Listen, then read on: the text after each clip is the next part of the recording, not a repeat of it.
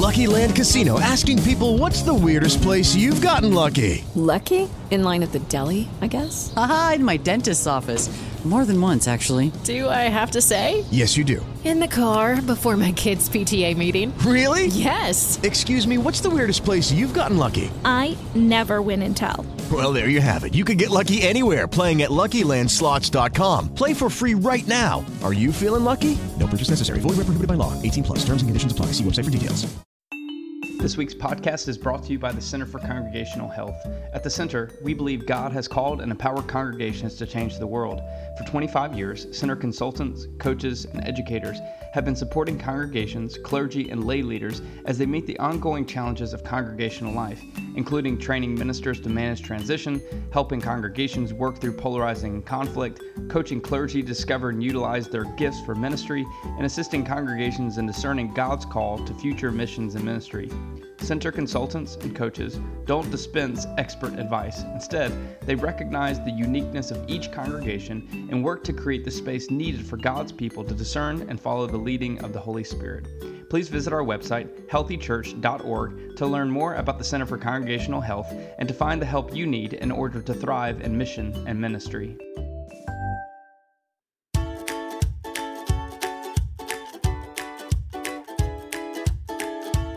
This is the Cooperative Baptist Fellowship's Church Starts Conversation. We are bringing you stories from across the fellowship and interviews of people doing groundbreaking work of partnering together and renewing God's world. Ideas, stories, and innovation from church starters, pastors, and practitioners. This is Andy Hale. Our guest for this week's podcast is author of Jesus Feminist and Out of Sorts, a phenomenal writer and blogger, and a self identified recovering know it all and social justice wannabe. Sarah Bessey has become a household name and voice box for many people of this generation speaking out about their faith. Before we get to our conversation with Sarah, I want to make you aware of a wonderful resource on cbf.net backslash General Assembly. If you missed out on this year's annual gathering in Atlanta, June 28th through the 30th, you missed out on a lot of wonderful workshops, worship services, the commissioning of our church starters, and Brian D. McLaren's keynote speech on Thursday night. If you want to find all of this stuff, audio of the workshops, videos of the business session, videos of the worship services, you can visit cbf.net backslash General Assembly. Now on to our conversation with Sarah. I think one of the amazing things about your work is you, you've created a safe space for people who are examining their faith realistically, taking it apart, and reclaiming it in a life giving way. Um, your theological journey and writings have, for personally for me, have meant a great deal. So I'm a big fan. So this is a, a great uh, opportunity for me today. But I do have one bone I have to pick with you. The Boston Bruins, really? Oh, okay. uh, so North Carolina, we are huge Carolina Hurricanes fans. That was the one part about your writing. I was like, mm, you know, this could be. We all have our faults, I guess. You're also you're also precious, all the Carolina Carolina Hurricane.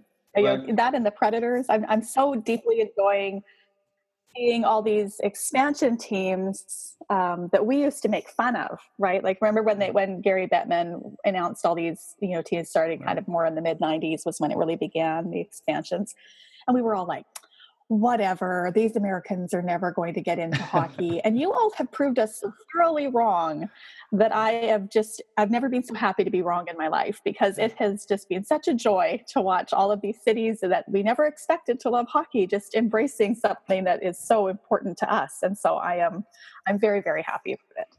Well, yeah, and uh, yeah, the Boston Bruins. I um, I grew up in Saskatchewan, and um, we didn't have a, a, local team back then. Even uh, the Winnipeg Jets were, were just barely around. The Edmonton Oilers just had come on into the NHL back in uh, at the beginning of the '80s. And my dad had grown up a Boston Bruins fan, and so that was always ours. It's a it's a family legacy. I, I can't apologize for it for sure. No, even though it surprises people usually. It could be worse. You could be a Capitals fan or a Penguins fan, but uh, Oh, Lord, or Montreal Canadiens fan. That would be yes. just the, the worst. well, with, with, that small, you know, side note, let's uh, let's jump into this uh, conversation. Um, this is a out of sorts is a fully transparent chronicle of of your faith journey, um, in which you rediscovered or maybe uncovered the Jesus seen in the Gospels and not the Jesus presented um, within Western Christendom. And there's a magnificent quote, which sounds so silly to read one of your quotes when I can just have you say it. But there's a quote that comes from chapter seven. Um, you talked about in the kingdom of God, we join the God of co creation and work of a new earth.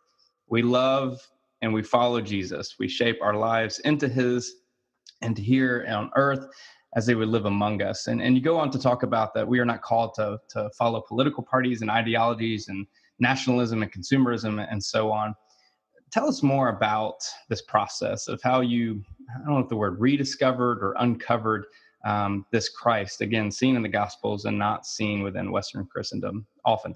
Um, you know, it's definitely a bit of a, a bit of a long story. I, um, I think that really, you know, at the point in my life when I really began to wrestle with the church, wrestle with um, with my faith, with what I, I really believed, um, uh, you know, struggling with it to be perfectly honest. And it was not just any one issue. I think that anybody who walks through a season like that knows that there is, uh, there are a lot of things that are tangled up in sort of those thickets that we get caught in.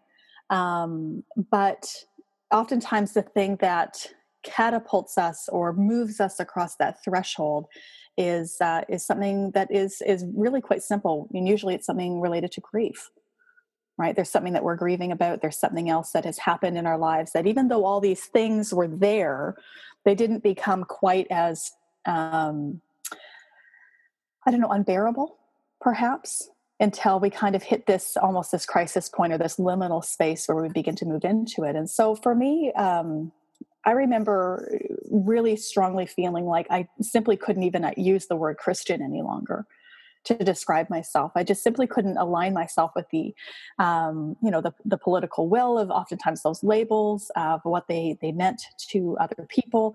Uh, feeling a lot of baggage around the word Christian that I wasn't sure that I really could align myself with. But I remember thinking, I, am still really fascinated by Jesus. Hmm. I'm just endlessly fascinated by Jesus. And so, you know, I began to call myself a follower of Jesus, and I, it means the same thing. But I needed maybe the space that it gave my soul, even though to some people it's just silly labels and semantics and whatever else. But I don't know that you can really necessarily um, help people by uh, by mocking the space that oftentimes language would give them or the mm. identity that it gives them and so for me calling myself a follower of jesus was it was a shift but i remember um, it sounds so funny now to say it but i remember having this realization almost one day of well if i'm going to call myself a follower of jesus i should probably figure out what that means. Right? I should hmm. figure out who he is. And so that's the point i think when i began to realize i was a really good follower of churchianity which is a term that michael spencer who used to run a blog back in the back in the day called um, internet monk he was an amazing man before he passed away. And he coined this phrase churchianity and i thought well i'm really good at that and that has burned me out and exhausted me and you know just eaten my lunch i felt you know three times on a tuesday and so i ended up realizing I needed to uncover and discover who Jesus was. And so I started where most Protestants start, which is in the Bible.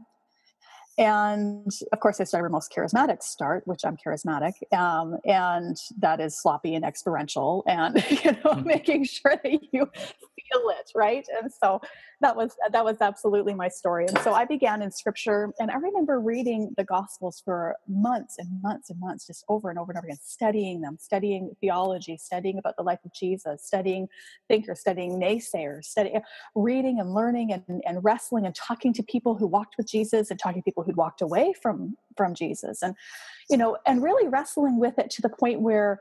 Um, I was surprised by the Jesus I uncovered because it was so different than I think what I had been, um, what I had initially been introduced to about Jesus when I was a child, which is oftentimes, you know, a very sanitized version of who Jesus really is. You know, someone who's nice, someone who wants you to love people, you know, that kind of thing. Hmm. And I remember being shocked by Jesus and sometimes even being angry you know, like, well, this doesn't seem right, or this doesn't make sense, or I don't understand what's happening here. And just the um, the sheer force of who he was. And and I remember I want to say it was, you know, probably a year into this process, sitting at my kitchen table, and I was reading Luke uh, 6, I think it was. It would have been the Sermon on the Mount. And I'm reading this over and over and over again. And I just got to this point. I remember slamming my Bible shut and looking up at my husband and saying, I would follow that guy. I would follow that guy. No wonder everybody dropped everything they had. No wonder they threw their nets. No wonder they threw their livelihoods. No wonder they left their towns. No wonder they left everything. And they followed that guy because I get it. And I would want to follow that guy. I would drop everything to follow this guy. And almost feeling this sense of, um, of both relief, but even of, of, I never knew how incredibly lovely and beautiful and real and countercultural and honest and revolutionary he was. And then I was ruined, right? for life or anything else. It's just, I don't know that I'll ever get over it. Hmm. Um, and it really changed everything. I mean, and, and as I, I'm endlessly surprised by how Jesus will just turn everything in my life upside down um, and recenter and help me understand uh, almost everything. Help, and, and then that reintroduced me to a lot of other things like you know scripture or church or intentional community or you know whatever else. I mean, just it's it's endlessly an adventure for sure. Hmm. Well, it's very it's very evident from your writing that everything now filters through um, through Jesus. Um, you know, every, the way you see church, the way you see interaction with others, even the way that you interact with people who um, want to categorize you or people who might have a, a bit more of a, a, different theological perspective. Um, I, it's really evident that you see those people uh, you're through. Being so, you're being so diplomatic right now. through the lens of Christ. Well, you know, it's, it's funny. You know, uh, you talk about um, the tradition you come out of, uh, which is. Yeah. you know, a great conversation to have. I personally grew up in a uh, fundamentalist evangelical tradition, um, and I've left that tradition and I'm not going back to that tradition. Part of that is I don't know what burning at the stake looks like nowadays, um, since that's not necessarily legal. But I feel like you know my theological perspective on things would would ultimately end in that place if I returned to the tradition. But you're you're different. You you've returned to the tradition that you came out of. Um, how did you come to this stance? Um, you know, I didn't want to. I guess is the best best mm-hmm. possible, you know, and the most honest answer. Um, you know, I uh, Barbara Brown Taylor talks about um, in one of her books, "Learning to Walk in the Dark." She talks about this term "solar Christians," and that really does sum up um, the type of Christianity that I uh, grew up in. Uh, and of course, I grew up in Canada uh, and in the West and in uh, more of a post Christian sort of context. And so, you know, my, my parents were first generation believers. Uh, my grandparents never went to church. My great grandparents were the last, you know, last ones to even bother with Christmas and Easter. And um, and so for us, I mean, well, to be honest, I think most people thought we joined a cult when we became Christians. and so for us, I mean, we didn't know what we didn't know. And oftentimes it was, you know, certainly an overrealized eschatology and very literal. But it's a very sweet thing to look back on now from this this perspective and see just mm. how um, it saved us and how it changed everything for us. And it's hard for me to characterize or or even um, turn those people into caricatures mm. when even even when there was maybe some sorrow or there were some things that were done wrong or there were things that i would do very differently now um, the sincerity and the humility and the earnestness of everybody who was alongside of us at that time however even wrong i may think they are now um, you know over certain points of doctrine or here and there um, oh man they just love the lord and they were a good way to grow up mm. and a good way to start um, I feel really tender when I look back on all of the people that I have been throughout my life.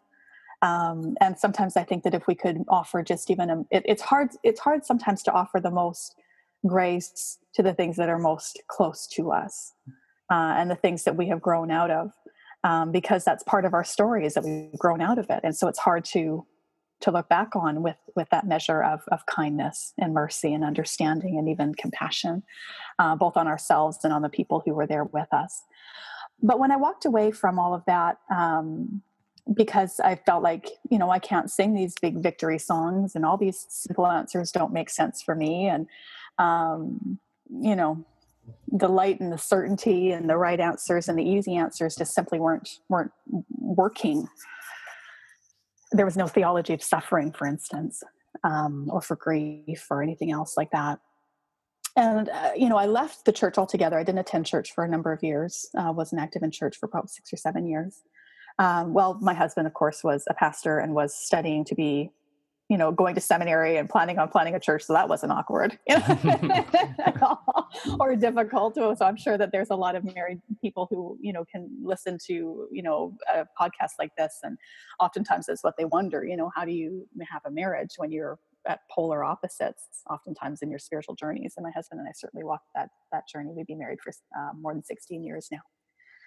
And, um, I think that when I walked away, I thought I'd never go back like i really i really never did. I mean to me i had been emancipated from it. I had um, you know i had so much more understanding. I was just so much wiser than all these people right? And um, and even i you know became i kind of joke now that i'm ecclesiastically promiscuous because i just have found so much of a home and life and goodness in so many other traditions and so many other tribes and so many other places. Um, one of the places that really threw a lifeline to me was the anglican church um, the Anabaptist tradition was another one that meant a lot to me. The missional church movement, um, which does transcend a lot of denominational uh, barriers and um, and labels. And I thought for sure that these would be my home. You know, when I eventually returned to the church, I was like, well, of course I'm going to be here, right, in this in this group and yet it never really came together and just never really felt a release about it never never kind of clicked. Like you know how when you're trying to close a lid on a jar and it just isn't lining up? It was like that mm. every time i tried to do something different. Um, and i remember it was an easter um, a number of years ago now and it, my husband had wanted to take our children to an easter service and i said yes of course we can go to an easter service and we've just picked one at a, that was um, very similar to how we grew up you know happy clappy low church school gym people waving flags kind of thing right? Mm-hmm. um, everything i thought i'd grown out of everything i thought i would never return to. And we walked in the doors with our children on that easter sunday and i cried. And i cried and cried for the whole service. I think i cried for the first three months. They have not been able to get rid of me since. And it is not a perfect church um, there are oftentimes when you feel like you belong everywhere, you end up feeling like you really belong nowhere. And so that can sometimes be hard. But I love them with my whole heart, and it is family, and it's good, and it's what I know. And if there's anything that I, um, that jar lid clicked right into place, like this was just where I belong, this is where I needed to be. Um, and I'm even very committed to seeing um, you know the journeys continue you know no, nobody's stagnated any more than i have. And so while i was off doing and growing and changing they were too right? My tradition was. And so there's a lot of things that we've all learned and we've all grown over the years. Um, but i think that oftentimes it's um, like most really amazing journeys whether you're talking about you know the odyssey or uh, or you know your own church journey really the big journey is the the internal the inward one the spiritual journey and then you have new eyes to see even the places where you used to be. Let's let's nestle in here for for a few minutes. Is that okay? Um totally fine. I know I'm probably over talking a little bit. I'm not a very good verbal processor. oh no, uh, I promise. Way, way, more than you need. CBF's audience would much rather listen to you talk than actually have to hear my voice. They they have to hear it too often. So no, this is this is this is a conversation for for uh, for us to learn from you. Um, you know, uh, you, you spoke on something, um, and, and one of the things you did say that, that really sticks out to me is that that that connection, that click. You said that the family, and I think I think that's such a huge element that's missing for many people in their understanding of the church. Um, we've been caught up in this consumerism of the church for too long. Um, you know, we, we want the best worship, we want the best programs. I, you know, I don't know what the context looks like in in Canada. I'm sure it's very similar, but but really, people I'm finding the more um, as a church starter myself, um, as a person who's been in ministry for years, I'm seeing that people want that sense of familial connection. They want a sense of community. They want to connect, and they might even be willing to put up with bad worship, whatever that means, um, or you know, um, bad programs because they feel a sense of belonging. They they feel loved there. Um, but but what is it that you found? What is it that causes people to to take the theological journey they've gone through and to leave? Uh, because it is so easy to leave the tradition and to find something else uh, versus versus staying. So so why why do people, why do you think people choose to leave versus choose to to come back to nestle in as you have? You know that's a that's a really um, interesting question, and and this is where uh, oftentimes people who um, who are apologists for their tradition or for being stickers right for for faithfulness for staying put. Mm. uh, really like what i have to say but this is where they usually get mad at me because i usually then at this point say sometimes you need to leave. Mm. you do. Right? And and i don't think that there's a, a right or a wrong answer here. I don't think that you can say across the board that you should never leave your church and you should always stay in the tradition that you grew up in and you should reform from within. You know what? If it is um, you know dangerous if it's abusive if it's a place that sucks the life out of you if it simply just doesn't fit then you know what i think that there's release and freedom there. I think that sometimes we get a little bit too tribal you know about mm. some of these things. And i think that's one of the things that really brings me a lot of joy um, in these uh, in a lot of my work. It tra- it's very ecumenical in that it transcends um, so many different denominations and labels and barriers. You know someone like me who's you know a charismatic uh, you know, vineyard person, um, you know, is with the Free Methodists and with Catholics and with um, Baptists and you know, and across the board, and, and you begin to see the larger story of what God's doing in the church, and you begin to realize, you know what, almost very few people really care about labels anymore. What they care about is belonging, and and so sometimes there's a place where you belong, and sometimes there simply isn't, you know, and so and this is where oftentimes I tip my cards on just how charismatic I am because I really deeply believe in the intimate and active leading on of the Holy Spirit in these decisions. And so I don't think that it is something that I could come alongside someone and say, you absolutely need to stay put in the tradition that God has, you know, placed you in. And, you know, it is, it is disloyal and wrong and disobedient for you to, you know what? That is not how these things function. And I, and I do not believe that that is the, to me, that's even the voice of an accuser. Hmm right to try to pigeonhole people or make them do things that really their their soul is even rebelling against.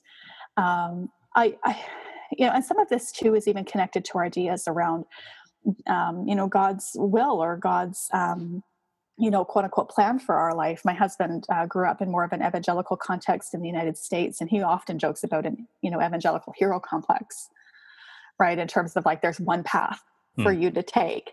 And if you stray off this path you're doomed right? You're you've missed god's best for your life if you don't marry this person if you don't go to this school if you don't do, choose that job. And i think sometimes we love church going or the church that or the community that we are part of in with that where we think this is the only place where i could possibly thrive.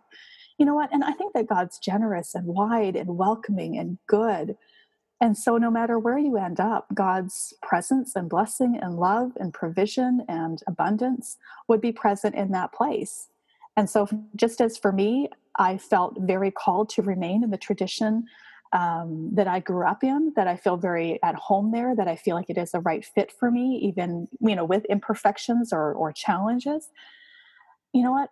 There could very well be someone else who would say no i absolutely needed to go and and set up camp with the baptists or i really needed to go and set up camp with the anglicans or i needed to go and do something that was completely different in order to find my way clear to hearing the voice of god because there was too much baggage in this tradition that i had. Um, so i think that there's way more freedom than we realize and oftentimes it's more of an exercise in discernment and in following the holy spirit than it is in rulemaking or boundaries. Mm. Way to bring in that third person, the Trinity. no, I, and, I don't. I don't want to lump you. I don't want to lump you into um, the same age bracket as me, but um, you know, Generation X and Millennials. Um, I think this is one of the beautiful markers of uh, these two generations. That, um, not to borrow phrases from Brian McLaren, but uh, we want a generous orthodoxy. You can borrow phrases from from Brian McLaren all day long, as far as well, I'm concerned. I would listen to him all day.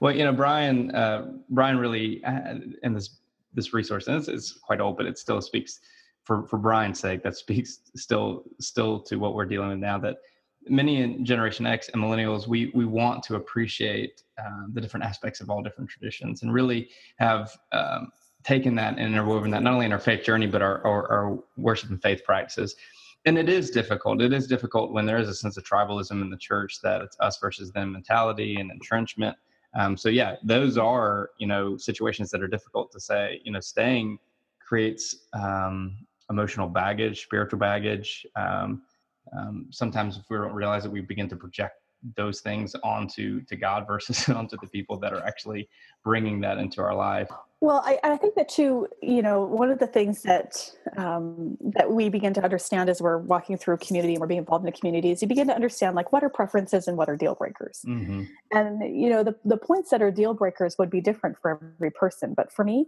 um, you know, for instance, one deal breaker is that you know we're very committed as a family to the full equality of men and women within the church. And so, you know what? I cannot, in good conscience, bring my children up in a church that does not have women preaching, that does not have women fully empowered to lead. Um, and so, to me, even if I grew up in a tradition that was like that, I mean, that to me it would be a deal breaker. Um, but there's other things that are just, you know, preferences. Maybe this way of doing this, or this, you know, this choice, or this, you know, those kind of more secondary things. Um, and those things oftentimes drive it. I mean, sometimes we find ourselves in a place where um, where we can be really generous, and then other times we find ourselves in places um, where it feels like almost um, an affront to the work of the Holy Spirit that has happened in us, or the things that are a deep priority to us. And then at that point, I almost feel like, well, you know what? Even there, it's hard to say. I remember I remember chatting with one lady who was a little bit older, and she was in a tradition that didn't ordain women, and she believed deeply in it, and she stayed right? She felt deeply committed to staying. Um, she stayed and ran for the elder board every year, mm. like 15 years. and every 15, you know, every year they would have the conversation and they would, you know, which they would bring it around again. And she just, she was so patient and so good. And she was deeply committed to these people and deeply committed to seeing the shift uh, happen for the generations that would come up behind her. Mm. You know, she had had an eye on legacy. Um, and I just think that that took such faith and such um, commitment and such faithfulness. Um, and so I learned a lot from her for sure about even what we can put up with or what we're committed to or what we think about the long game.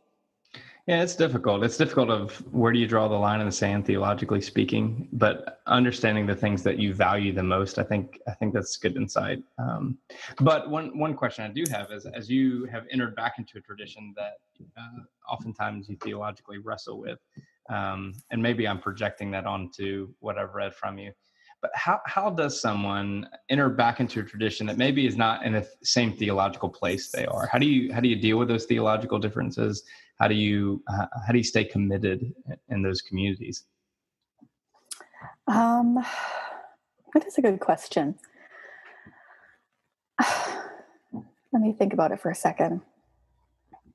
Well, first of all, um, I think there's a lot more breadth than we realize um, within our churches or within our communities. Um, and I've realized that that that's not exclusive to my tradition. That that's pretty much across the board. That there's way more nuance and complexity and um, you know change oftentimes it's happening on the grassroots level within our churches or within our communities than we'd realize and we're not as alone as we think mm. Um, and I think that that's probably one of the big, big gifts that people who are wrestling with their faith, who are asking very serious questions, who are pushing back against the tradition that, um, or the, you know, kind of prepackaged answers perhaps that they've been given by their tradition. Um, oftentimes you just feel incredibly alone right? You wonder if you're the only person who's thinking these things. You wonder you wonder if you're you know the only one who's asking. And i can absolutely guarantee you at this point in my life and all of these conversations and all of you you are not alone. Mm. you're not alone in the least. And in fact there's a lot of people who are doing that. And probably they're sitting beside you at church who are you know who are having some of those same questions or pushbacks um, you know, for my husband and I, you know, we're really committed to our, our local church. We're committed to conversation. We're committed to, um, you know, even uh, supporting and praying for our leadership, even in on points of disagreement. Um, and and really to conversation. I think that the big shift for us was stopping seeing it as an institution and beginning to see it as a family. Mm. And wanting to stay with our family, wanting to stay with the people, um, even when we disagree with them, wanting to understand them, wanting to love them well. Um, and even wanting to be a bridge builder. Uh, I have felt very um, strongly committed to the idea of, of living a life of invitation as opposed to a closed door. And so, even on those points when we disagree, and, and, and even on the points where I'm pretty sure I'm right, you know, you want to have a, an open hand and an invitation to it and, and an awareness to it, and even leave some room for the Holy Spirit to surprise us um, sometimes the people who disagree with me on on things can end up being some of my dearest friends and uh, and most you know encouraging and, and loving and um, and committed life-giving people um, I mean, honestly, if we need to have conformity, if we if we're confusing conformity with unity, then we've missed it. And so, oftentimes, I think that we're missing the diversity that we can have within our unity um, you know, by choosing to love one another well, even in the midst of, of some profound disagreements. Hmm. Well, that's what tribalism does, right? Tribalism tells us that there has to be two sides. There has to be right or wrong. Mm-hmm. There has to be black and white. There's been um, an encouraging um, movement I've seen in uh, not just our church traditions within CBF, but other uh, friends and colleagues that are outside of CBF tradition um, of a return to the essentials of faith and um, you know what we see the apostle nicene's creed and um, and then allowing room for diversity in non-essential things. But i think the problem is that we we have a tendency to draw the line of what is essential and non-essential in ways that aren't very gracious that have to do with personal opinions and agendas that we want to push. But if we can tend towards this side yes we can create a a stronger and more diverse community by by being okay with not agreeing on everything. And um, I think that's one of the things that's um, encouraged me the most from your writing is that the way that um, it, you talk about being a recovering know-it-all, and and you put out words of caution and hope for those that haven't quite realized they need to recover from being a know-it-all. Um, there, there's a there's a blurb you have from uh, some of your writing in January um, that really stuck out to me is uh, you, you wrote uh, because within us there are multitudes. There are nuances. There's beauty. There's redemption. There's justice and laughter and community and goodness and intelligence and wisdom and knowledge. And uh, what i took from that is is a call to see the beauty in others versus seeing someone to disagree with seeing someone uh, that we see as wrong. Um, so thank you for that well, I'm glad to hear that. I mean, you know, I, I, think that that's probably the biggest shift that we undergo is the shift away from fundamentalist thinking, right, to a more a more welcoming or open and and, and to me a more um, you know uh, Christ rooted or Holy Spirit breathed way of understanding one another. Oftentimes, we think the real shift is the opinion right well i used to think this about the atonement but now i think this about the atonement. But i'm still just as much of a fundamentalist about how i think about the atonement even if what i think has shifted. And i think that that's the big uh, challenge that oftentimes people will face as they are going through these stages of a faith shift. Um, you know the uh, it will begin with maybe the facts right with the with doctrine with theology with positions like you were were talking about but if all we're doing is shifting our opinions, then we're really not evolving, right? We're, we're changing our mind on, on, on some things. And I think that that's an important step in the process. But really, what we're moving towards is away from fundamentalist thinking, is away from this idea of, um, you know, I am so completely right that it's a sin to think differently than me. Um, you know, that it is, there's only a right and a wrong, there's only, you know, black and white. Um, and oftentimes people when they make a shift in their opinions are still have that seed of fundamentalism that um, is oftentimes very argumentative and tribal and uh, needing to prove other people wrong and needing even to other them right well any, anybody but these people. And mm-hmm. oftentimes we're hardest on the people who think the same things we thought up until like six seconds ago. So, but the the spirit of that fundamental extremism is really the thing that we're rooting out right? That's that's really the shift that the holy spirit has us on is realizing that we're needing to move towards a, um, an, a spirit of not necessarily what your opinions are although those may shift and change and certainly have for me.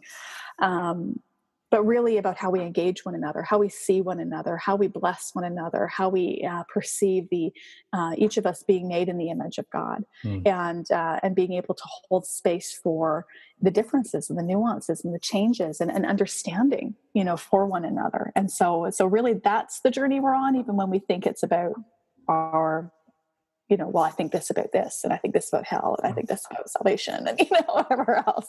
That really there's a there's a larger transition happening for all of us. Um, all your work is great, and um, I, I, know I've been impacted by it. But I, I wonder if you could share um, what's been the response that you've gotten from um, not just from the blog Jesus Feminist, but out of sorts. What, what kind of stories have people come back to you with with about your writing? you know that's a that's a great question. Um, it's been overwhelming in all the best possible ways. Um, I think because I'm someone who's not a typical. Um, I'm certainly outside the usual power and influence um, and Christian leader narrative that oftentimes exists.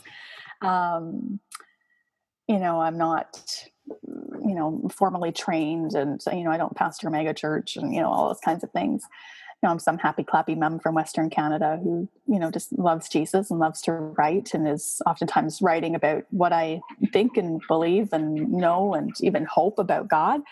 Um, and so it's, I think I'm endlessly surprised by that. Um, but, you know, for instance, like with Jesus Feminist, when I wrote that book, uh, I think both my publisher and I thought that it would be a, you know, kind of a, a book for a moment, and then it would you know just it was it was maybe a niche book i suppose is the best way to put it and i've been endlessly surprised at how not only how well it's sold but how diverse of a group has found it and what it has meant for marriages and for churches and for universities and for people that even now you know five years after i wrote it um, it is still doing work that I never could have imagined. And to be, uh, you know, out of sorts is the same thing. Blogging is the same thing. Um, you know, I have, uh, I do a lot of uh, of teaching and, and traveling and, and, ministry now around. I'm endlessly aware of. Um, there's this passage that Paul talks about. I want to say it's in Thessalon in one of his letters to the uh, the church in Thessalonica, where he says, "God takes your your your something or your your your your small thing that you have to offer and makes it into his something that's that's so much more than you ever could have imagined and i feel like that's how writing is being for me um, anytime I hear from someone about how God has met them and changed them and healed them, uh, marriages being healed, you know, children being restored, people ending back, you know, re- reconciled to God, people becoming, um, you know, acquainted with God for the very first time, beginning their faith journey altogether, uh, experiencing healing, pursuing even things like therapy and counseling, and you know, getting involved in justice work, whatever else it is. I feel very much this profound sense of um, gratitude that I got to participate in what the Holy Spirit was already doing in their life. Mm. like, I'm very aware that it wasn't anything to do with how, with me or what happened there. I feel very much like it's the coolest thing I got to participate in what God was already wanting to do and doing in their life. And um, and that is entirely between them and God. And I just got to be a small part of what God was up to. And I think that that's pretty amazing. Yeah. Well, you know, not to diss on megachurch pastors, but I mean, the what's maybe I don't need to say this. Okay, I will. You know what is presented there. I double dog dare you. Is is a faith that's all together. You know, um, and I'm not I'm not questioning um, the truth in books like that, but you know. Um, speaking of faith in the authentic and vulnerable way you did is much different than speaking of faith when you're making six figures and you know writing sermons and that's what you pretty much do during the week. And so there's something to be said about why your book has spoken to so many people because it is a book of authenticity.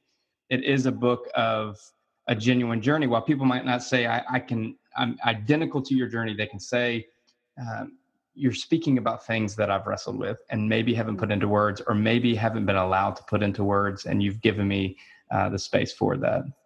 Um, which, which is another thing. To hear that, that yeah. may, you know, it means a lot to me to hear that and to know that.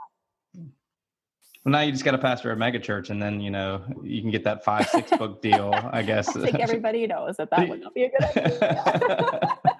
well, you know, I remember one time when my husband and I were beginning to start church planting, um, and we ended up walking away from that process and kind of deciding to, you know, rediscover a, a different way to um, to build up the church and you know to participate in that. And i remember someone saying it's really hard to make people understand something when their their their livelihood and paying their bills depends on them not understanding it.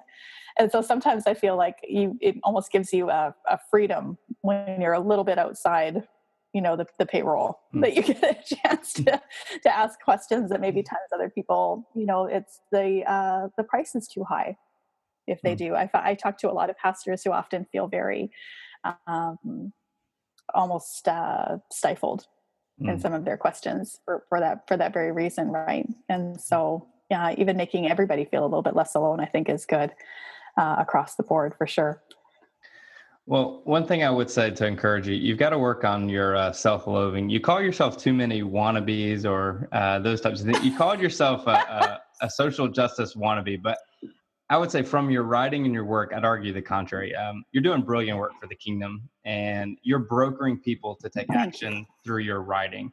Um, so, so tell us a little bit more because you're involved in a lot of things. Tell us a little bit more about Help One Now. Uh, sure. Well, you know, I think I say the word wannabe because I work alongside of people that to me are the real heroes. And I just see myself as kind of like a little terrier that jogs alongside the real heroes. and so um, you know, with Help One Now, um, it's a, a, group of people. It's a very grassroots organization um, that works in developing nations, and so we the primary thing that that we do through that organization is resource high capacity local leaders. So rather than coming along and being, you know, the big Western, you know, you typically white uh, saviors that come alongside and you know splash their logo on everything. We've really decided to, you know, find high capacity leaders who are indigenous to their area and support and resource um, them.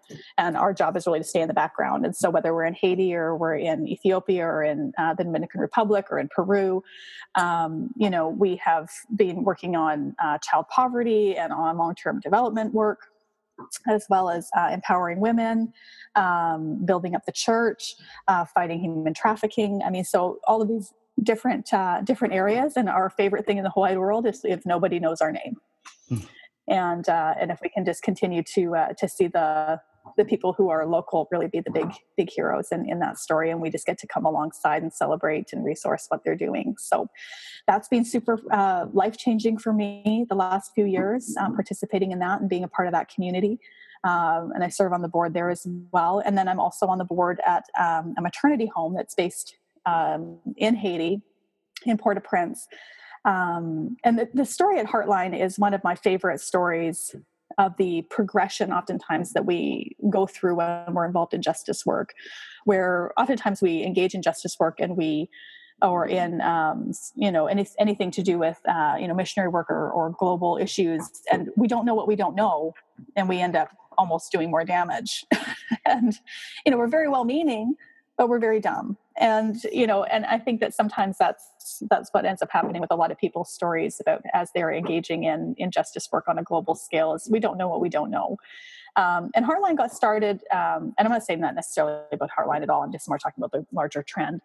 Um, but heartline initially started as an orphanage in haiti. And after you know 20 years they began to realize you know what orphanages are not fixing this you know we have this this endless and, and oftentimes the, the, the children who were in the orphanages not just theirs but in almost every church who loves to have an orphanage that they support and they like to go down and paint the walls on for the youth mission trips um, i wonder sometimes how many times you can paint the same wall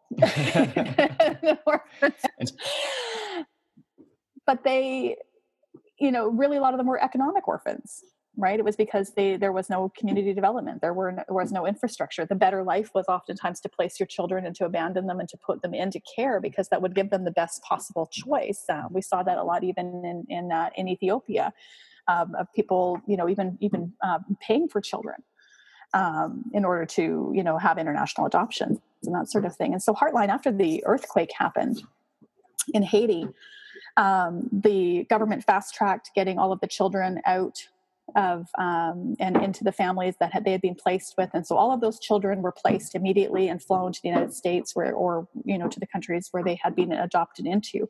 And so for the very first time they had an empty orphanage. And they sat around and looked at each other and said do we reopen the orphanage and continue to put band-aids on this issue or do we do something completely different and they ended up doing this incredibly brave thing of taking a pivot and developing a maternity home instead. Mm. So these women went and trained as certified midwives, and now they service. I mean, you know, hundreds of women come through there where they receive, you know, prenatal care, deliveries, um, postnatal care. Six, they are taught how to breastfeed. They're taught parenting courses. They are, and so their whole heart is keeping Haitian families intact that there would be no more need for any orphanages. And so that's the kind of work that I just get so excited about. I'm deeply passionate about maternal care um, worldwide. And so seeing, I think one of the most beautiful sights in my life has been when I'm there at that maternity center and I see a room full of Haitian mothers who are all, or all over the socioeconomic spectrum nursing their babies, chatting, laughing, raising their children, empowered to be mothers. Um, out of all of the births that they have had at that maternity center over the years, there's only been one woman who felt the need to um, relinquish her child. And all the rest of those babies get to grow up in their families and in their culture and in their home.